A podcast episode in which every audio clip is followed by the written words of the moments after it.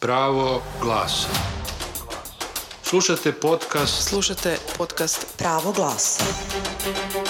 Neka se čuje Neka se čuje svaki glas. svaki glas. Podcast Pravo glasa. Dobar dan i dobrodošli u još jedno izdanje podcasta Pravo glasa. Ja sam Bojan Munjin, a moj gost je Ivan Velisavljević, filmski kritičar, urednik filmskog arhiva Akademskog filmskog centra u Beogradu, koautor knjige Kritički vodič kroz srpski film, kao i drugih njegovih studija posvećenih filmskoj umjetnosti. Gospodine Velisavljević, kako biste za početak u generalnim crtama opisali položaj i ulogu filma u kulturi Srbije danas? Najkraće bi bilo da je film e, skupa igračka. On je gotovo nemoguć bez sufinansiranja države.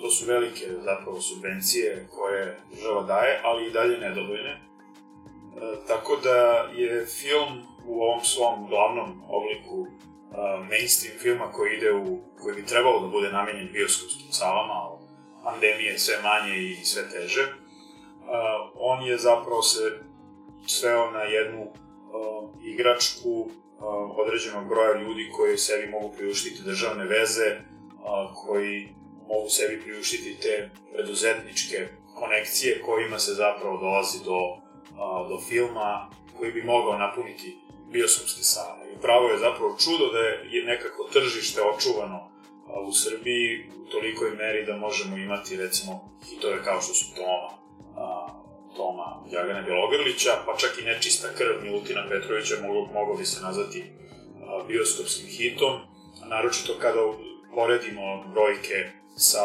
regionom, sa recimo hrvatskim box office-om, a, srpski deluje kao to kao hollywoodski.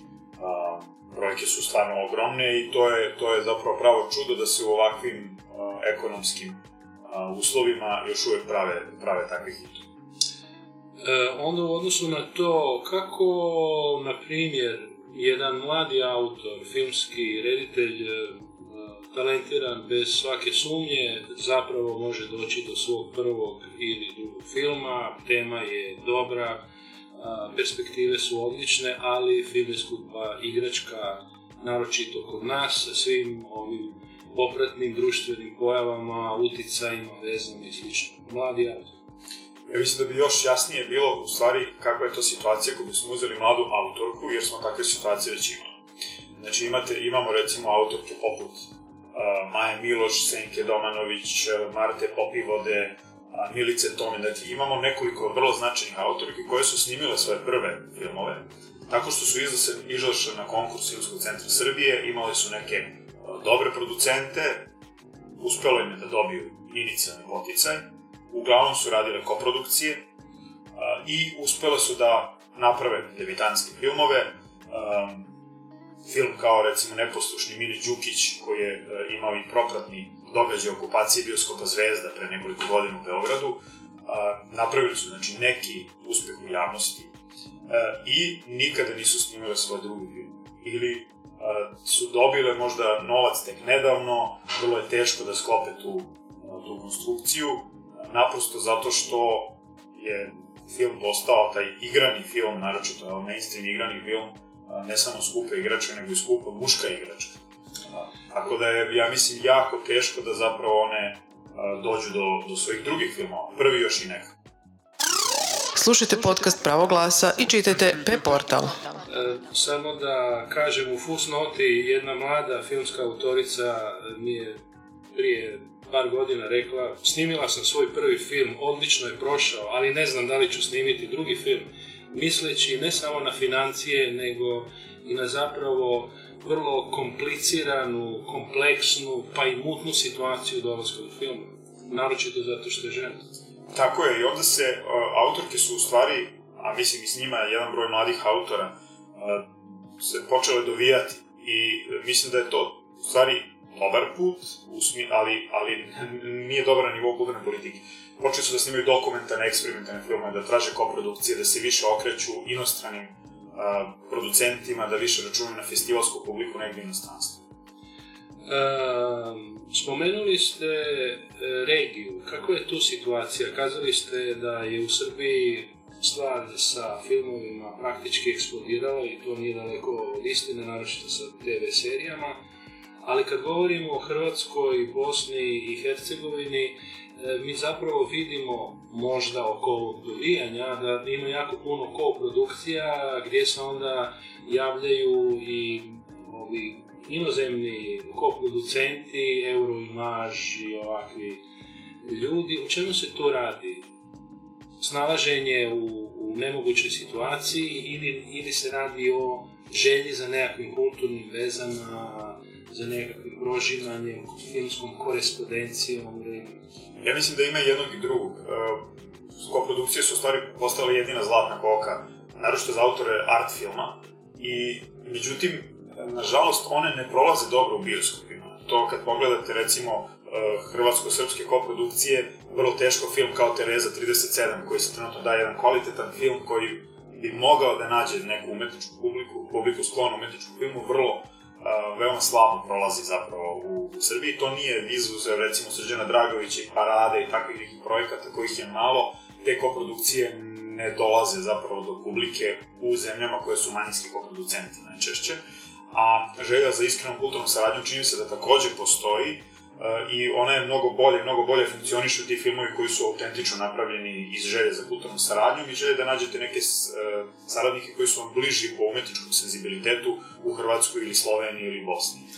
Što bi trebalo napraviti da te koprodukcije zapravo budu vidljive, odnosno da rezultiraju nekim filmovima koje svi gledaju? Toma je zaista izuzetak, o njemu ćemo kasnije, ali na, kakva bi to bila kulturna politika, spomenuli ste, koja bi zapravo čitavu filmsku industriju ovdje, tamo, drugdje podignula na više nivo? Pa mislim da komisije koje odlučuju o tim filmovima su adresa gde se, gde se u stvari odigravaju te, te stvari i njihove odluke su kad kad vezane pakovanjem projekta. Znači nešto zvuči kao projekat koji će se ostvariti, koji ima evropske financijere i vi ne možete da ga odbijete, ali bi mnogo više trebalo ići na upravo to, kulturne saradnje, odnosno filmske ekipe koje dobro, koje dobro sarađuju i, i saradnike koji su iz, iz regije pa se spajaju u neki dobar kreativni tim.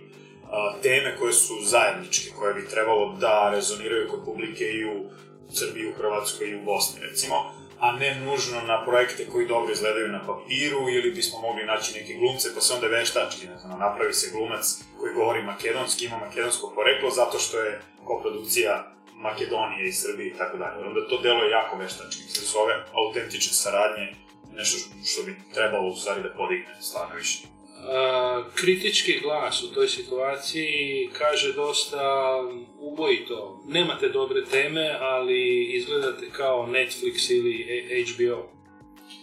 Da, to je sad počelo da, da biva sve, sve češće kao neko imitiranje inostranih uzora, koje s vremena na vreme može i da upao i našto u TV serijama.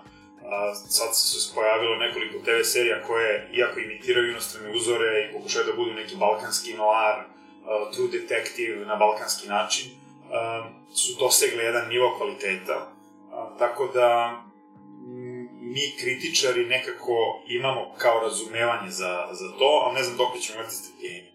Uh, čini se, to kažem sasvim dobronamjerno, filmovi ili serije izgledaju ispeglani do bijelog sjaja, ali malo su prazni. Za razliku od recimo prošlih vremena, prije 40-50 godina, ono što se zvalo jugoslavenski film, e, ili, ili nije bilo dobrog tona, ili nije bilo dobre slike, glumci su bili odlični i tema je bila fascinantna, sjetimo se Crnog vala.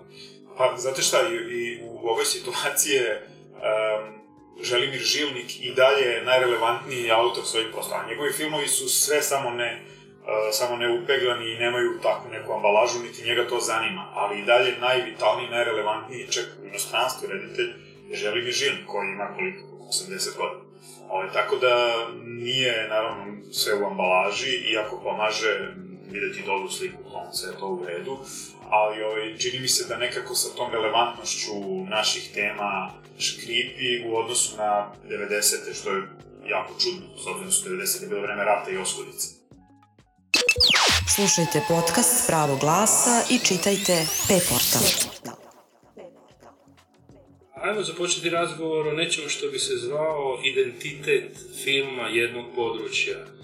Ako govorimo o bivšoj državi, bivšim vremenima, onda se recimo taj identitet, barem je to bila dominantna slika, temeljio na partizanskom filmu, nekoj nadi u bolja vremena, herojstvu i već ovaj, sličnim stvarima, onda se taj identitet a, pomakao ovaj, ili u ono što se zvalo crni val, u Srbiji bi se rekao crni talas, ili recimo u, u urbane zone Srđana Điđe Karanovića, dakle njegove serije koja je preživjela do danas Grlom u jagode, da bi onda u 90-ima bilo raznih interpretacija ra, ratova. S jedne strane je svaka sredina nekako pokušavala da opravda svoje ratnike, s druge strane je svaka sredina govorila o svom socijalnom mulju, što, se sa tim identitetom filma unutar jedne kulture zapravo u jednom procesu dogodilo. Vi ste odlično u stvari mapirali na čemu se temeljila relevantnost jugoslavenskog filma. Partizanski film, Novi val, jugoslavenski novi film, Crni talas danas, kako to znamo, ali to nije sasvim precizno, i filmovi Praške škole i u svakom od ta tri talasa, u svakom od te, od te tri, od ta tri niza relevantnih filmova u Jugoslaviji, vi ste imali zapravo kooperaciju a, jugoslavenskih autora. I to je do te mere očigledno da, da ne možete praktično ni jedan film da navedete koji ne podrazumeva ovu vrstu kooperacije vrlo ozbiljnih, etabliranih autora, zrelih, koji su znali tačno šta žele naprave film. To se na neki način izgubilo i svaki put kad bi se pojavila neka tendencija neke autentične ko kooperacije ili ne, e, neke, nekog ukrupnjavanja ka recimo balkanskom filmu, ja sam zagovornik balkanskog filma kao uh, načina da se taj identitet uh, ponovo uspostavi na nekim relevantnim osnovama. Mi smo dobijali neke dobre filmove koji su imali autentičnu snagu i koji su nas takođe predstavljali i, i, i u inostranstvu. Mislim da je ovo usitnjavanje kulturnih identiteta na, na neke kinematografije Srbije ili ne znam, Crne Gore, Makedonije, nije u stvari donelo nikakvu relevantnost, naročito u inostranstvu, jer ljude, tu publiku zapravo na koju se ciljalo, pa čak i lokalno nisu interesovale takve teme. Mnogo je bolje bilo kada, kada, su, kada su i teme i stilovi uspeli da pređu u granice. Ja mislim da je tu balkanski film koji bi uključio nešto širu regiju puno relevantniji, jer prosto je ljudima uvek čudno kad im kažem da je Balkan jedan od najznačajnijih filmskih regiona na svetu od 90. do danas, ako uzmemo Grčku, Mađarsku i Rumuniju u taj, u taj set, to su dakle, filmovi koji su osvojili više nagrada na Kanu, Balkanu, Kanu, Veneciji, Berlinu i Oscara, nego čitava Južna Amerika u istom periodu. dakle, od, ne znam, od Kusturice, od rumunskog Novog vala, od grčkih autora, mađarskih autora koji su dobili i Oscare, Balkan je zapravo naj, najvibrantniji filmski region na svetu, jedan od najvibrantnijih, ali to nije prepoznato kao tako. Podcast Pravo glasa.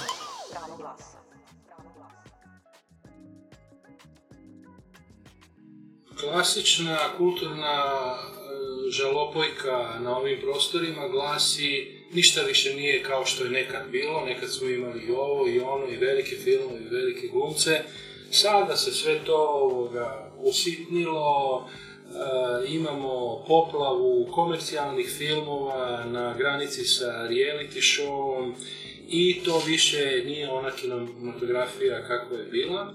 Ali ako se malo odmaknemo od te žalopojke, e, imamo ono što, o, čemu ste vi zapravo govorili, a to su individualni špiceri.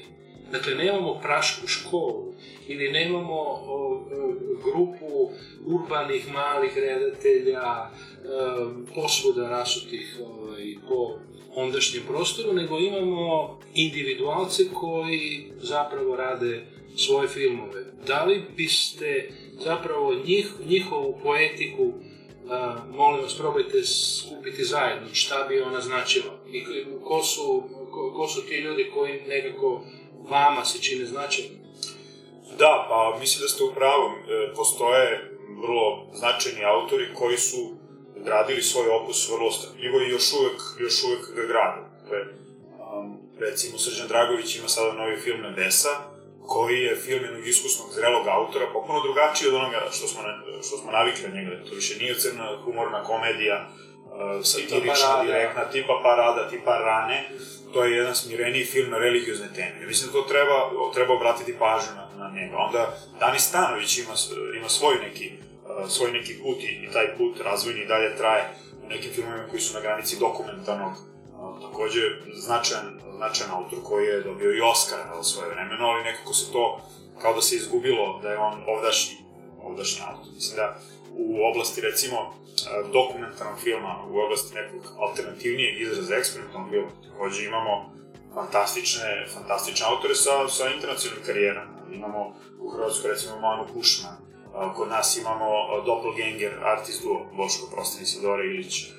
Postoje, znači, Marta Popivoda sada sa, sa svojim filmom Pejzaži otpora, pavio se svuda, Mila Turajlić, Dakle, imamo a, ozbiljne autore koji neguju neke svoje, neke svoje teme, a mislim da nam još uvek nedostaje nekako kritičkog glasa koji bi prepoznavao sve te, Film sve te opuse. film Ajvar, recimo, bi Tako mogao ući u takođe. Jest, on je jedan film srednje struje i zanimljivo je da je Maja Todorović scenaristkinja i Ajvara i Tome, odnosno jedna od kod scenarista. Dakle, imamo ljude koji su uh, dovoljno sposobni da rade na raznim planovima i komercijalnog filma i, poput Ajvara jednog malog art filma na bračne teme, uh, filma vrlo pedantnog srednje struje koji uh, ide na nešto zreliju publiku. Neka se čuje svaki glas. Podcast Pravo glasa. E, rat e, 90-ih je traumatična tema svih naših života. To nikad nećemo naravno zaboraviti, dok smo živi to je odredilo i živote e, novih generacija.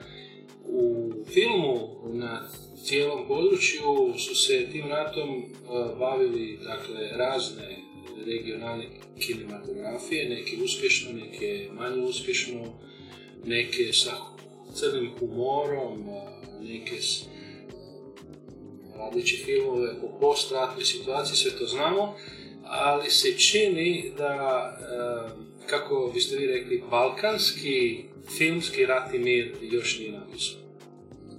Da, pa slažem se. E, jako puno filmova ima. Ja sam se bavio recimo samo temom invalidnošću, invalidnosti u post-jugoslovenskom filmu. A, nabrojao sam, opisao sam gotovo 100 filmova koji imaju neku tu temu i svaka, gotovo svaka invalidnost je povezana sa ratnom traumom. Tako da je u stvari snimljeno jako puno filmova, ali tu je, tu je u stvari zgodan termin Jurice Pavičića iz njegove knjige o post-jugoslovenskom filmu stilu ideologiji, da su vrlo često ti filmovi bili filmovi samo viktimizacije ili samo balkanizacije. I naravno da su, da je najveći broj filmova bio neuspešan u tretmanu rata, ako se, ako se, naročito ako se rat tretira na propagandni ili samo viktimizacijski način. On vrlo teško film onda može biti relevantan. A, Bilo je nekih, nekih filmova koji su dosta dobro ili, ili ako ništa kompleksno, a kontroverzno odgovarali na tu temu rata, tipa Underground, tipa Lepa se lepo gore, kako je počeo rat na mom otoku. Bilo je filmova koji su u, u svojim žanrovima, odabirima autorskim bili interesantni. Ali da, ultimativni film na temu na temu rata u jugoslovensko nasleđe i dalje je Kusturičin Underground, što mislim da nije baš dobro. Zašto? Zato što on ipak podrazumeva jednu viziju rata i raspada Jugoslavije koja je uh, idiosinkratična i koja je na neki način nedostatna. Ona je jednostrana. Ali Tu, tu, se, tu se govori kako je istočni deo, kako govori o Ranku, čak i jedan Ranko Munitić, vrlo pro-jugoslovenski nastrojen kritičar veći deo svog života i jedan od najznačajnijih kog smo imali, kako je istočni deo Jugoslavije, misle na Srbiju, do, do, dočekao a, nemačku okupaciju ustankom, a zapadni deo je dočekao okupatore cvećem i u tom, u undergroundu, on, da film počinje tako, film ima jed, jednostran pogled uopšte i na Jugoslaviju, na, na jugoslovenski socijalizam, na partiju, a, i ako je to ključni film o, o ratu, onda mi zapravo imamo jednu veoma jednostranu, jednostranu sliku tog rata. Podcast Pravo glasa. preskočimo Ivane 30 godina. E, koji je fenomen najnovijeg filma Toma i e, koji je, o kome svi pričaju i u Beogradu i u Zagrebu? Toma Zdravković je inače o, predmet o moje prve radiodrame koje je na Radio Beogradu u jednom drugačijem obliku i nekako smo mi znali, mladi dramaturzi, čini mi se sredinom 2000-ih, da tema a, jugoslovenske pop kulture, odnosno jugoslovenske masovne kulture, ako ćemo, folk, Silvana Armelović, Toma Zdravković, Narodnjaci, Šaban Šaulić, sve to što je u stvari bilo na neki način potisnuto, a užasno popularno, e, južni vetar, dakle, sve to što je bilo prezreno bacivano kao neka kič, kič kultura, da je jako potentno za filmove i da će jednog dana u, u morati da eksplodira, jer to se dogodilo, ja mislim, sa tom. To je neka vrsta podzemne ili subkulture koja je godinama rasla i Republika za nju bila zainteresovana, ljudi su naprosto to konzumirali. A, I bilo je u pozorištu, recimo Olga Dimitrijević je imala nekoliko tih drama koje su uključivale narodnu muziku, imale projekat Lepa Brena, a, znači na neki način pokušavalo se da a, na raznim mestima a, da se, da se ta vrsta jugoslovenske masovne kulture pretvori u neki umetnički proizvod i onda je Dragan Belogolić u stvari uspeo kao u seriji Vinil Martina Scorsesea da glamurizuje, da konfabulira o tome šta je bila folk kultura i ljudi zapravo žele to da vidi. Ali malo ta, to oduševljenje prelazi ovu uobičajenu crtu oduševljenja. Imate sveučilišne profesore, da tako kažem, prosto koji jedan drugog pitaju da li si gledao tomu, moraš ići to sigurno da vidiš. Dakle, jedna, jedna intelektualna gornja klasa je ovaj, na neki način angažirana, obuzeta tim filmom, o njoj ne pričaju samo, ovaj, recimo, svoji, da tako kažemo, obični ljudi. Toma Zraković je u stvari idealna figura upravo za to pomirenje, zato što je on a, takođe slovio i o njemu je pisao, ne znam, Petar Luković, ljudi koji, urbane provenijenc koji su pisao rock and Siniša Škarica, fantastičan tekst ima u, u toj antologiji CD-ova ove, koja je objavljena u Zagrebu, a, tako da su u stvari a, ti intelektualni krugovi pisali o Tomi Zdravkoviću kao nekom, nekom jugoslovenskom bluzeru. Dosta se ta američka, taj američki pogled uvozio na našu kulturu i naravno da nije Cune Gojković, nije Tozovac, nije, ne znam, Hašin Kuču Hoki ta figura, iako svi imaju interesantne živote, nego Toma Zdravković koji uh, ima jedan urbani štih, njegove pesme nisu do kraja taj uh, srbijanski šumadijski folk, nego tu postoje i šansonjerski elementi i tako, uh, koji je mogao da u stvari pomiri obe te publike i da, i da u stvari svi žele da vide film o njegovom životu iako postoji mali kulturni rat. Jedni kažu, braneći svoju urbanost, ne, ne, ne, ne, on je ovoga, turbo folk, ovi drugi kažu, ne, on je baš ovoga nešto što mi volimo u, recimo, atmosferi grada. To mi je isto neobično. Da, da, i to ste imali, recimo, ja sećam, Peca Popović je pisao, svih ljudi, Peca Popović piše o Tomi Zdravkoviću, kako on ima obradu francuske pesme Žena prijatelja Mo, kako to nije taj narodnjak, a, koji je ovaj, šund, nego taj tanki glas govori o jednoj urbanoj patnji, ka, na, uglavnom francuske šansone su uzimane kao neki uzor. Ovaj, tako da je to je interesantno, mislim, zato što Tomas Draković jeste neki način bio to princ narodne muzike, ne kralj, kraljevi su Šaban Šaulić, ali ovaj, jeste bio taj princ narodne muzike i apsolutno urban. Njegove su pesme sve smeštene u urbani kontekst. Pa to vas zapravo pitam zato što ovaj, u našoj uh, kulturnoj mapi čitave regije ne postoje jasne granice. Dakle, a, ti lugovi se miješaju i ljudi iz, recimo, ovog dijela popularnije kulture lako prelaze na ovu drugu stranu više kulture i obratno, za razliku od nekih uh, drugih sredina gdje postoje malo jasnija ovaj, područja ovog interesa i onog interesa, pa se onda ta područja ne dodiruju. Kod nas je interesantno da se ona dodiruju, ali ljudi ipak pokušavaju dignuti svoju zastavu i reći ne, ne, ne, ja sam ovo ili ono. Tako da mi je i to miješanje i taj sukob ovoga interesantan i zapravo govori o našoj kulturi. Ja mislim da dobro govori u stvari o našoj kulturi, to je na neki način na, i nasledđe socijalizma i te međuklasne dinamike koja je postojala, ovde se i dalje druže automehaničari sa hirurzima i, mislim, slušaju sličnu muziku ili mogu bar da razgovaraju, to je, to je mislim, sve možda manje i to, ta, ta vrsta dinamike se gasi u ovom vremenu ono sve gorih klasnih razlika, ali da je, je očuvana ta kultura. I to je dobro, zašto da ne? Pa mislim, kako je rekao mi jedan Slobodan Tišma, konceptualni umetnik i književnik i rock muzičar iz Novog Sada, ne treba biti fašista. To što ja ne mogu da slušam turbo folk, mislim, šta sad, ja ne slušam operu, oni slušaju turbo folk i u redu. Slušate pravo glasa.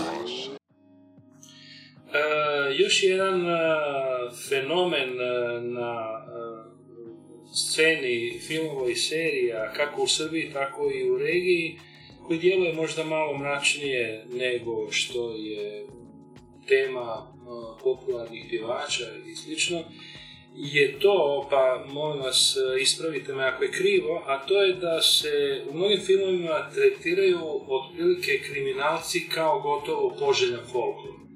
Oni su naprosto tu neki oko nas, ovoga, snažni momci sa ulice koje više poštujemo, oni su nam i neki susjedi koje poznajemo i to je onda jedan jedan sklop koji također govori o ovoj kulturi e, 90-ih, 2000-ih, što se tu dogodilo u zapravo u strukturi društva da onda isplivaju takvi filmovi?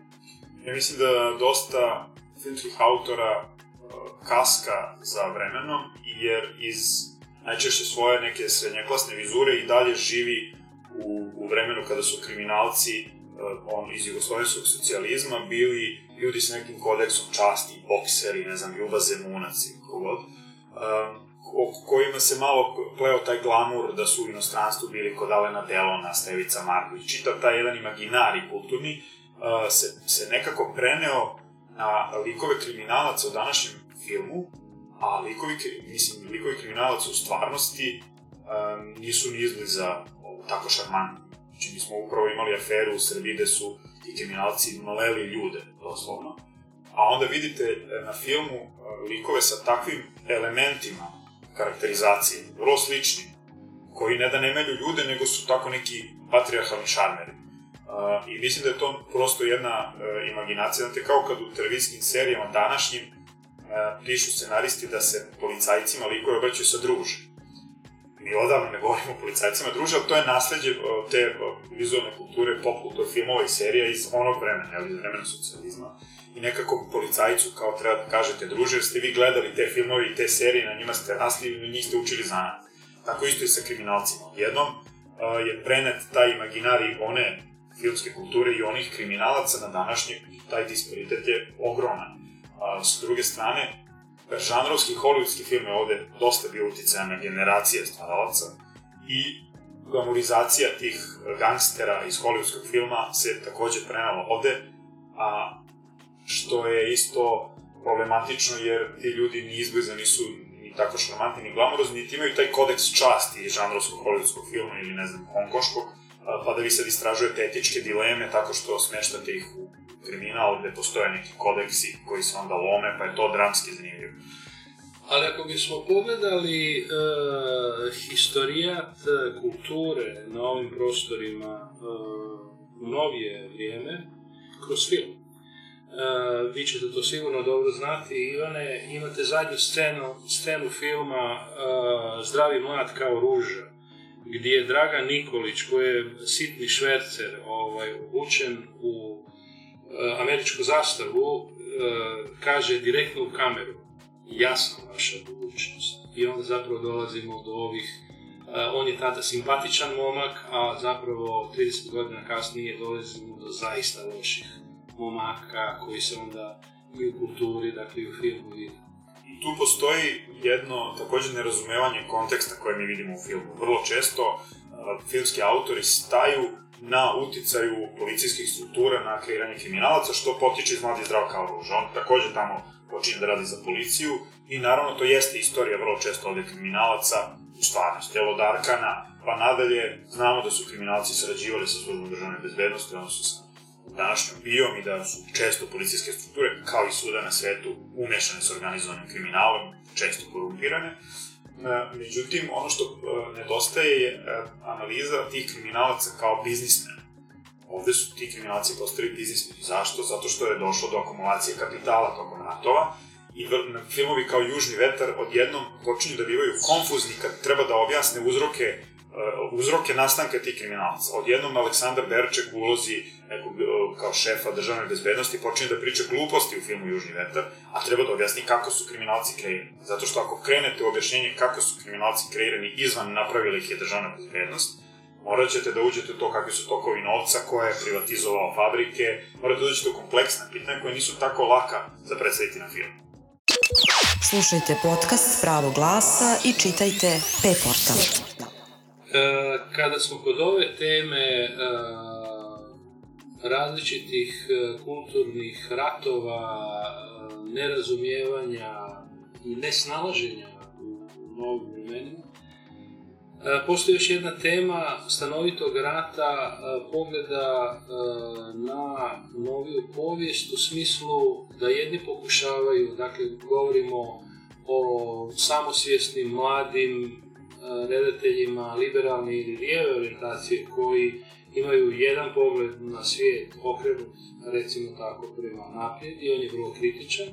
Imamo drugi ovoga tip redatelja koji se vraćaju natrag i kažu čekajte malo, ali u drugom svjetskom ratu nije bilo baš tako i ovi e, junaci koje ste vi prekrižili, e, dakle, e, i na- napravili ih crnima, mi sad hoćemo da kažemo da su oni nešto drugo i to imate u raznim sredinama, ovaj, čak od Slovenije do ovaj, Makedonije, E, kako na, na tu jednu vrlo uzavrelu diskusiju ovaj, oko e, poimanja, vrednovanja tih junaka koje vidimo u raznim ovaj, filmovima, od, od filma Kralj Petar, pa onda dalje, do recimo vrlo kritičnih filmova ove mlađe generacije. Kako vi vidite taj, nazovimo ga, ideološki nered?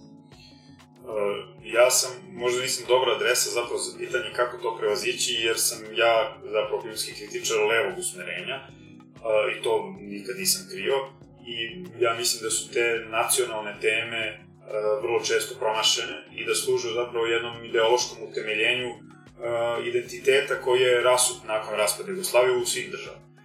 Tako da je svaka država imala potrebu da nađe svoju genealošku tačku u, u prošlosti. Pa sad, da li su to hrvatski kraljevi, ili su to Nemanjići, ili je to možda međuratni period, bilo je puno lutanja u tome kako sada naći novi građanski identitet nakon socijalizma svih naših bivših, bivših država. I mislim da on, on se zapravo ni ne može pronaći. Mislim da je to sve a, pokušaj te ima, imaginarne istorije izmišljenih identiteta, i da će se i dalje lutati u, u raznu prošlost da bi se to pronašlo. To je s jedne strane, s druge strane, pošto vladajuće klase koje finansiraju film imaju potrebu da se utemelje na tom a, novom nacionalnom ili građanskom identitetu, one daju novce za to, a firmađije kao i uvek su kalkulanti koji žele te novce. I to nije, mislim, to, ta- takve rasprave su postale oko filma Bitka na Neretvi, a kamoli oko, oko današnjih filmova. Tako da se meni čini da zapravo mnogo manje ima tih kritičkih, uh, kritičkih filmova i da su oni sa skromnijim budžetima. Uh, trenutno ide serija uh, Vreme zla koja, koja, iako dolazi iz romana Dobrice Ćosića, koji je najzad bio uzoran član Saveza komunista, prikazuje te junake i dalje kao junake iz partizanske istorije ili iz, iz istorije komunističke partije kao apsolutne zlikovce. I to je neka vrsta revizionizma koja i dalje traje i je vrlo jeftina zapravo, zato što a, takođe ako želite strancima da prikažete a, ovdašnju istoriju, onda se podrazumeva da su komunisti bili neki zlikovci, a, to je dakle jeftina neka crno-bela karakterizacija i tu neke kompleksne priče onda, onda ni ne. Slušate podcast Pravo glasa. Neka se čuje svaki glas. Još samo par pitanja za ovaj razgovor, Ivane. E, recimo u Srbiji kada netko kaže u ovom trenutku se snima 28 serija, onda se sugovornik uhvati za glavu. To je zaista ovaj, nevjerojatna brojka. E, slična stvar je možda manja, ali sa istim intenzitetom i u drugim ovaj, i i, i, i u regiji s time da vidimo glumci jurcaju s jedne na drugu stranu od Triglova do Đevđelije, novinari ih hvataju za rukav i pitaju a kako vam je igrati ovdje, u ovoj sredini i tako dalje i to je jedan kotač koji se sve brže vrti. Kakav je vaš komentar? Ja mislim da je došlo do popune eksplozije tržišta e, zato što je postala potreba jer ljudi mnogo gledaju televiziju. Brojke su, brojke su zaista nevjerojatne, da ne kažem zastrašujući. To koja, koji broj ljudi je zalepljen za, za ekran uh, i kako je to postala jedina, jedina, jedini kulturni proizvod koji uh, mase ljudi mogu da konzumiraju, zato što ili nemaju vremena ili nemaju novaca za neki kompleksni sadržaj, što ne znači da nemaju potrebu za njima, je fascinantno. I onda, tamo gde imate potrebu, tržište pojurilo da to zadovolji. U Srbiji e, je neverovatna situacija po pitanju što telenovela koje su konačno uspele da nadmaše hrvatske telenovele puno uspešnije godinama i po na nekom kvalitetu i našto po, po broju, po broju publike neke od tih telenovela bile su gledanije od Lige šampiona od dnevnika, što, je, što se nikad nije desilo. A s druge strane postoje i kvalitetne, takozvane kvalitetne TV serije, Sanja Kovačević, sociološki teoretičarka iz, iz uh, Hrvatske rekla. Uh, tako da i ovde u, u Srbiji se od tih 28 dele na telenovele, komedije, laki sadržaj i ove kvalitetne TV serije koje sada proizvodi kablovski operateri, tako da postoje jedan mali rat među firme SBB i državne firme Telekom, na izgled neki rad, koji u stvari nije loš za nekog ko je žedan dobrog televizijskog sadržaja. To sad, da li je dobro da se baš sedi toliko ispred televizije, druga stvar, ali tržište definitivno postoji, tržište je ozbiljno, jeste utemeljeno velikom državnom finansijeru, kao što je Telekom ovde, ali neke od tih serija, evo, su počele da prelaze granicu. Počele u Hrvatskoj, Uh, sa serijama RIP i novine, a evo sada je serija Kljun prikazano u kanu, tako da neke stvari se, ja bih rekao, u toj šumi a, pomeraju na bolje i možda tržište i nije uvek toliko loše.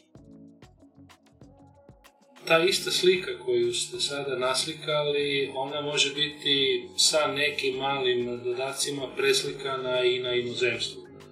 Pa onda kad to dođe do nas, onda imate ove razgovore i da li si gledao najnoviju američku, englesku seriju, to sigurno moraš gledati, to je fantastično.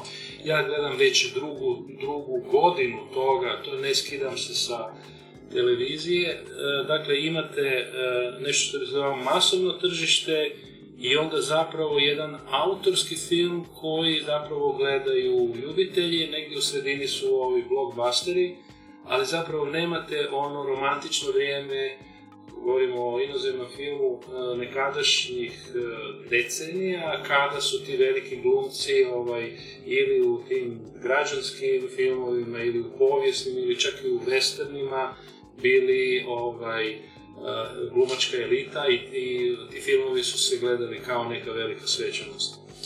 Da, da, mislim da je takođe došlo na globalnom planu do jednog raslajavanja tržišta i jedne dominacije azijskog azijskog tržišta. Nedavno sam gledao podatke, imali smo neku, neki razgovor o online serijama, online platformama za gledanje i kako se, kako, kakva je tu dinamika. Mi smo često imamo taj zapadnocentrični pogled, ali u stvari azijsko tržište je nevjerovatno i azijska publika i ne želi da gleda preslikane recimo zapadne modele, ona ima svoje načine pripovedanja, ona traži svoje neke popularne forme da vidi i onda imate fenomen recimo sadašnje serije Squid Game, dakle, tih azijskih, e, neverovatno gledanih, globalno neverovatno gledanih, gledanih fenomena.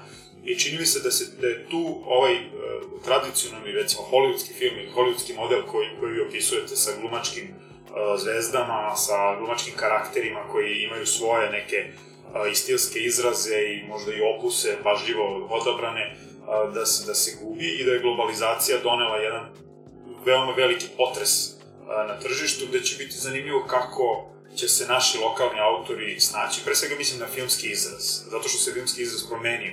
Dakle, vi, ako računate na online publiku, koja može u svakom trenutku da na platformi klikne na nešto drugo, u prvih minut mora biti nešto jako zanimljivo. Uh, I tu će biti rat, ja bih rekao, između televizije i online platformi, gde će se filmski izrade, mislim, radikalno menjati pod utjecom ovih kratkih videa, uh, koji su takođe malo ogromno, ogromno tržište, da, se, da, se, da će uh, se mladi autori uh, prilagođavati i, mla, i mlađoj publici.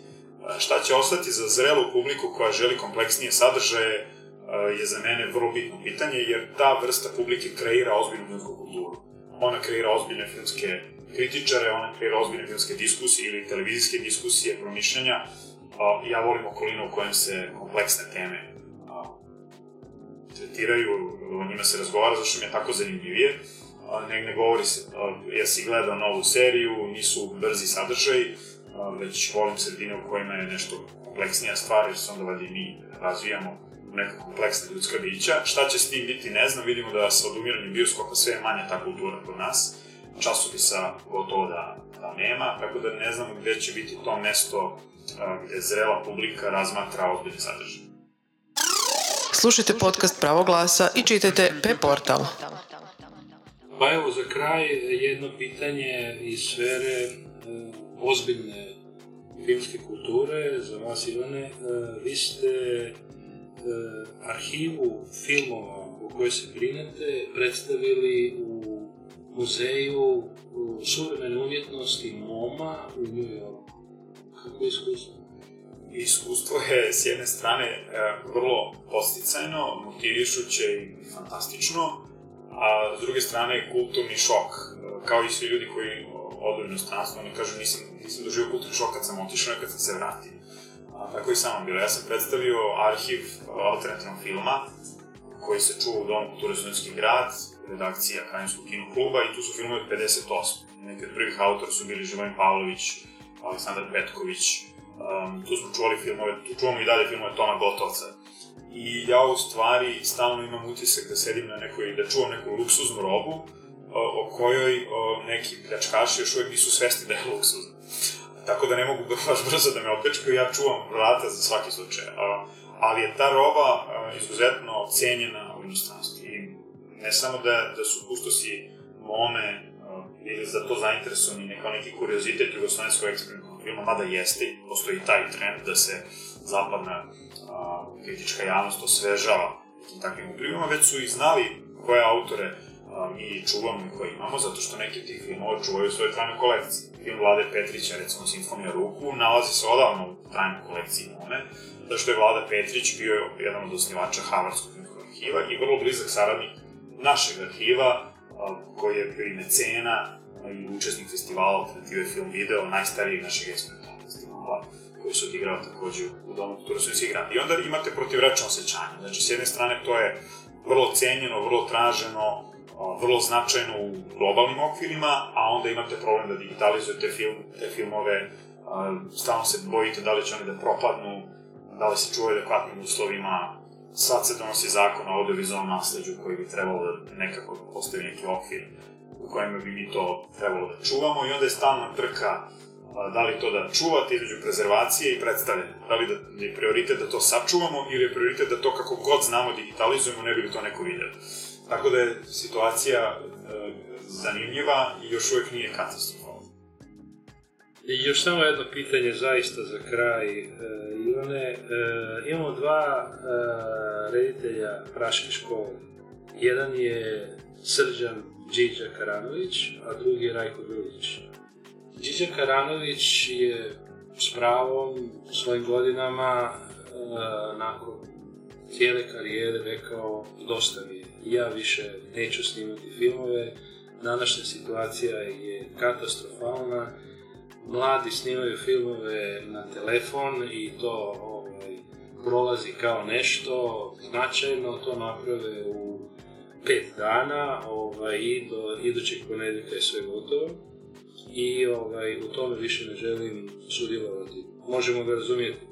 S druge strane, Rajko Grlić kaže da, situacija je danas takva kakva je, ali ja vjerujem u neke nove klince koji će se htjeti igrati isto kao ja kad sam bio mlad. Što vi mislite?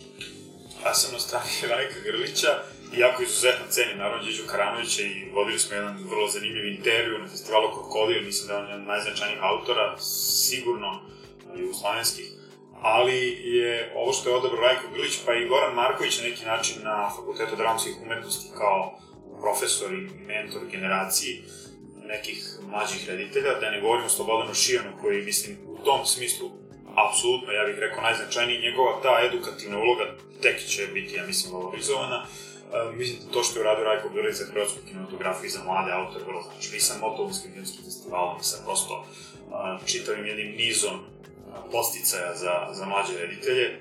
Uh, tako da i dalje ima kako i mlađih i, i mislim da ta veza između generacija a, mora da se održi.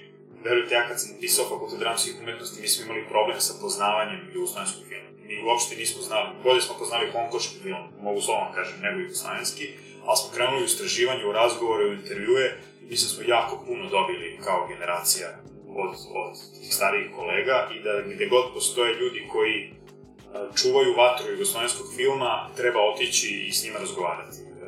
Puriša Đorđević, Điđa Karan, Lordan Zafran, postoji gomila, gomila ljudi koji su još uvek tu s nama i, i mi moramo sačuvati njihova uh, seća, njihove poglede na film, njihove estetske kriterije, stavove, šta god, jer oni čuvaju zapravo ono što mi danas, jer su sačuvali ono na čemu mi danas stvaramo. Gospodine Velisavljeviću, hvala vam puno. Hvala vam. Slušali ste podcast Slušali ste podcast Pravo glasa.